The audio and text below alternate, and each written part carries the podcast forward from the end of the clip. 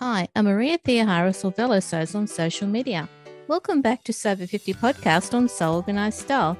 Grab a cuppa and relax with us. On Sew Organized Style podcast, I begin today by acknowledging the traditional custodians of the land on which we record this podcast and pay respects to the elders past and present. Thanks for joining us on Sew Over 50 podcast on Sew Organized Style. Sew Over 50 intersects with all communities we're a community that is so over ageism.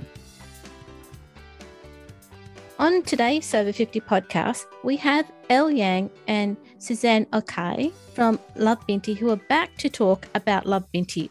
On the previous podcast, they told us about the Sewing Magic program that they run in Uganda, but I know listeners want to know more about what Love Binti is all about. Elle and Suzanne, thank you for coming back on the podcast. Thank you, Maria. Thank you so much. We're going to have fun with this one, I can tell you that much.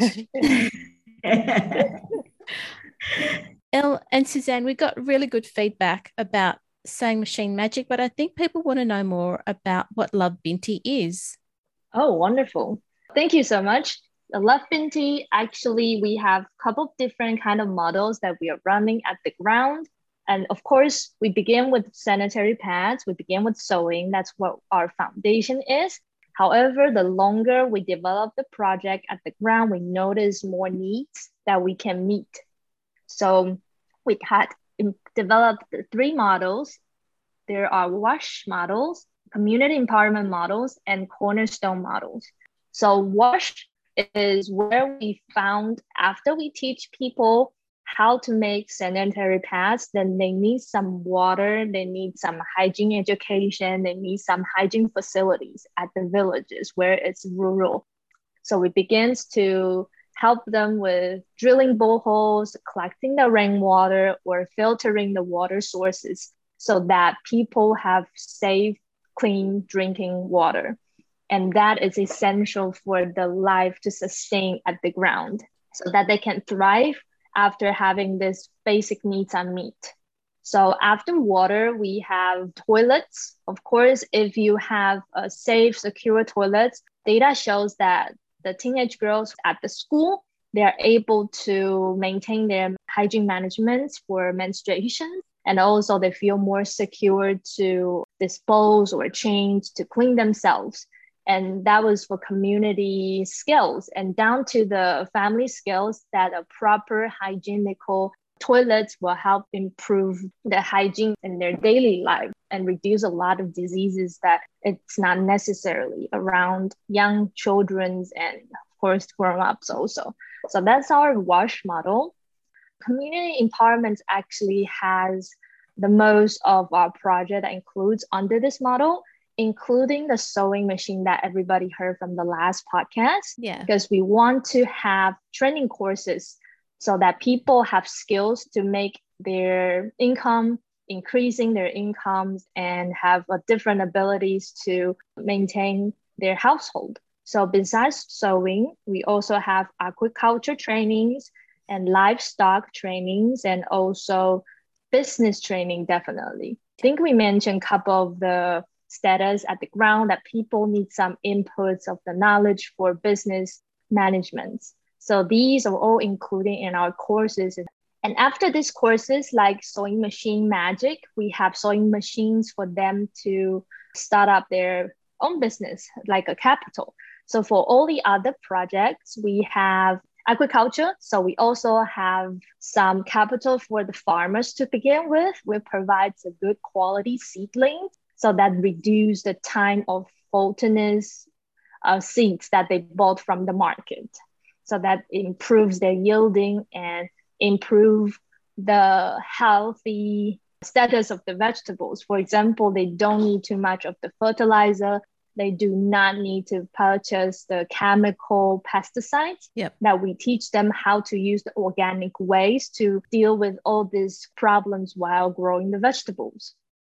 And the last one, people always talked about teaching people how to fish, right? And yeah. so that they can fish for themselves. But what they didn't say is how to deal with if they have already learned and they already have a lot of fish at their home, what to do. So we create a market that the supply chains will help the farmers to sell their product. And the reason why Love Binti is able to do that because we have a headquarter in the downtown capital in capital Kampala, which we know quite a lot of supply for hotel, for guest house that they need vegetables or mm-hmm. some meat production so that we can be that last miles transportations for the farmers who is deep down in the villages so that they don't have to worry about how to transport and how to get their product on the market. We are having the corporate project for them to do so. And the last but not least, it's very simple and straightforward, is our cornerstone models. We help to improve people's infrastructure. So it could be schools, classrooms, dormitories, or community centers, even churches, because churches in Uganda serve as community centers most of the time. So with the secure place for kids to study, safe place for kids to learn, we know this education will be improved because all we are talking about is education. These courses, training courses, the school educations are really the most important core project that it can help the future for Uganda in the villages. Thank you so much. That's a lot of work, which is just Love Binti. You're making sure that the community knows how to be productive, how to look after the environment, and how to not waste their resources. We actually didn't want to say, oh, we want to build a lot of projects. But since we stay at the village, then we realize actually these are their life. When they woke up, when they open their eyes, the first thing is to fetch the water. The second thing is fetch the firewood to cook in the kitchen. And the kitchen has a lot of smoke that is hazardous and dangerous. Yep. Then that's why we develop a lot of different projects to help the mama at the ground because we know without health, we cannot do any training. And without skills, they cannot do anything productive and have income. So that's why we involve into this small courses that we have because we know by little behavior changes and some intervention, their lives are drastically changed. We use the local source of materials by making a little stove. Instantly, the smoke are reduced to night like only 10% compared to before. It's like you can't see anything in the kitchen. That was very crazy. And I couldn't even walk in. Susan was laughing at me. There's the first time I'm walking into her mom's kitchen, and she's like, "Oh, I can." that was something memorable for me. I was like coughing, I was my eyes are watering. That was like, no, these need to be changed. And with simple bricks, mud, that can be fixed. And people have those materials. So that's how we start project like this. We didn't start like crazy with all the things we talk about, but wildlife teas, people that we stay in the ground, we notice that there's certain thing that we have to uh, do. And then we are very honored actually mm-hmm. that people are willing to learn with us because we are still learning by doing it because sometimes the material are different, people has different culture, the religions are different. So we are all adapted and change for it. Suzanne, would you like to tell us what it's been like to see Love Binti become part of the community? Thank you very much, Maria, for this opportunity once again. Love Binti is driven by goals and dreams. And we really, really desire to see to it that the standards of living of women and girls are improved. And we really desire to see that the livelihood are improved. And this is what kind of drives us. It's our motivation. We always go back to this and we are like, how can we improve this? How can we change this? And for us at Love Binti, this is our motivation. That's why we have these models. When you look at all these models, they are driven towards improving livelihood and improving the standard of living of the people that we are working with or the communities that we are working with. That is our motivation. Elle talked mainly about the models, but under the models, there are so many things that we do. Like it's really diverse. One of the things we are trying to launch onto now is what we call the microfinance. We started it with the with machine lawn sewing, but we also have in mind that not all women will do the sewing business. So as we train them, we also look at what other things are they interested in or what businesses have they been doing that we can improve them in. We are doing a pilot on what we call a chicken project. In this chicken project, there is one young lady called Proscovia. Proscovia loves chicken, is what I would say. She loves to raise chickens for sale. And she's been struggling over time because she does not have finances. So, because we are geared towards improving the standard of living of especially women and girls, we ask ourselves, how do we help Proscovia? So, we give Proscovia what we call a microloan. We give her funds to facilitate her chicken business. That is to have more feeds for her chicken, to have more equipment to help her chicken, vaccines, medicines, and to help her raise her chicken better. And you know what? Within a period of three months, Proscovia is doing so well. It's like we gave her a booster, a booster dose or a booster vaccine.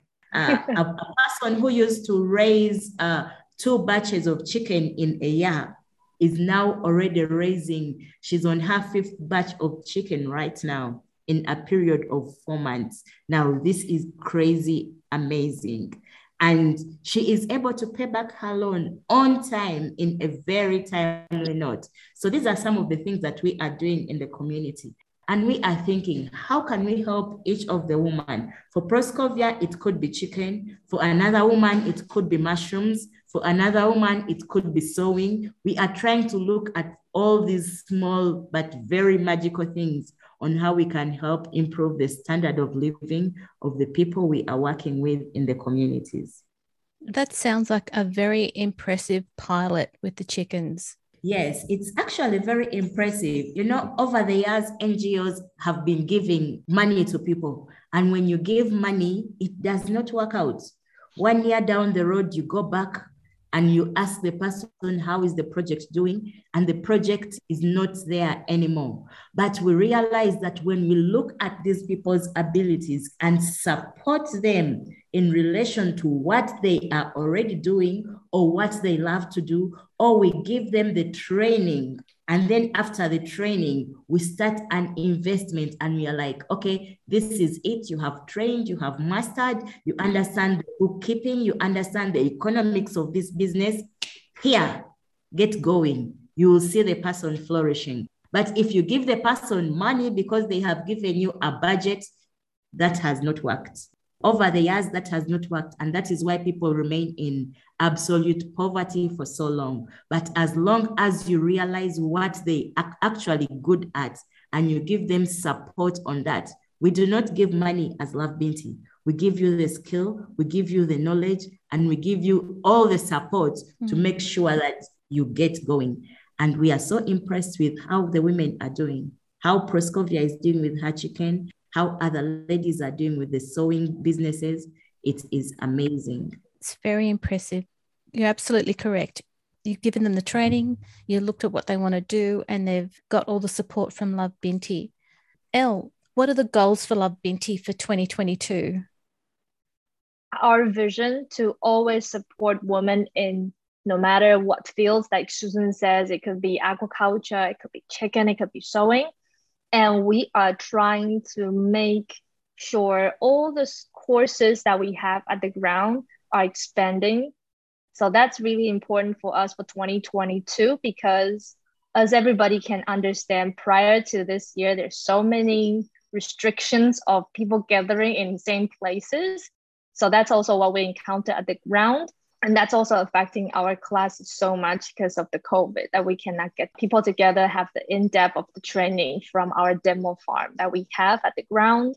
And we are sure at 2022 and 2023, we're gonna glow even brighter and we're gonna increase even more because we have now also welcome more and more volunteers that is willing to travel to Uganda post pandemic. So we are looking forward for so many projects that grow up in very deep because we want not just one Proscovia story. We want 10, we want a 100, and we want like Proscovia can be the teacher that become another people's inspiration.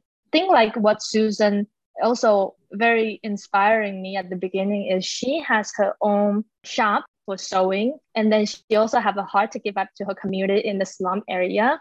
And that's how where we found each other and we kind of click right away because we both have heart for the women at the ground. And we then start develop all, develop all this project together. And that's where i think if it empower the people at the ground it can go beyond that you can imagine. Because let's be honest, in the long run, I know Susan will be in Uganda, but let's say in 20 years, I don't think Elle will be in Taiwan or in Uganda. Because for the people who is living there, the local people, that's where that can be more sustainable. So in 2022, 2023, we are planning to grow more in leadership training for the management team to grow bigger so that they can lead their own projects the work that you're all doing at the ground level for the local people and to keep it sustainable is more than money could provide. Money's good, but you're doing so much great work in Uganda. You, Elle, and Suzanne, you're doing such wonderful work. I'm really pleased that we could do this recording for you. Thank you. Thank you so much. Elle, is there anything that people can do to support Love Binti? Oh, Thank you for asking. There's so many ways.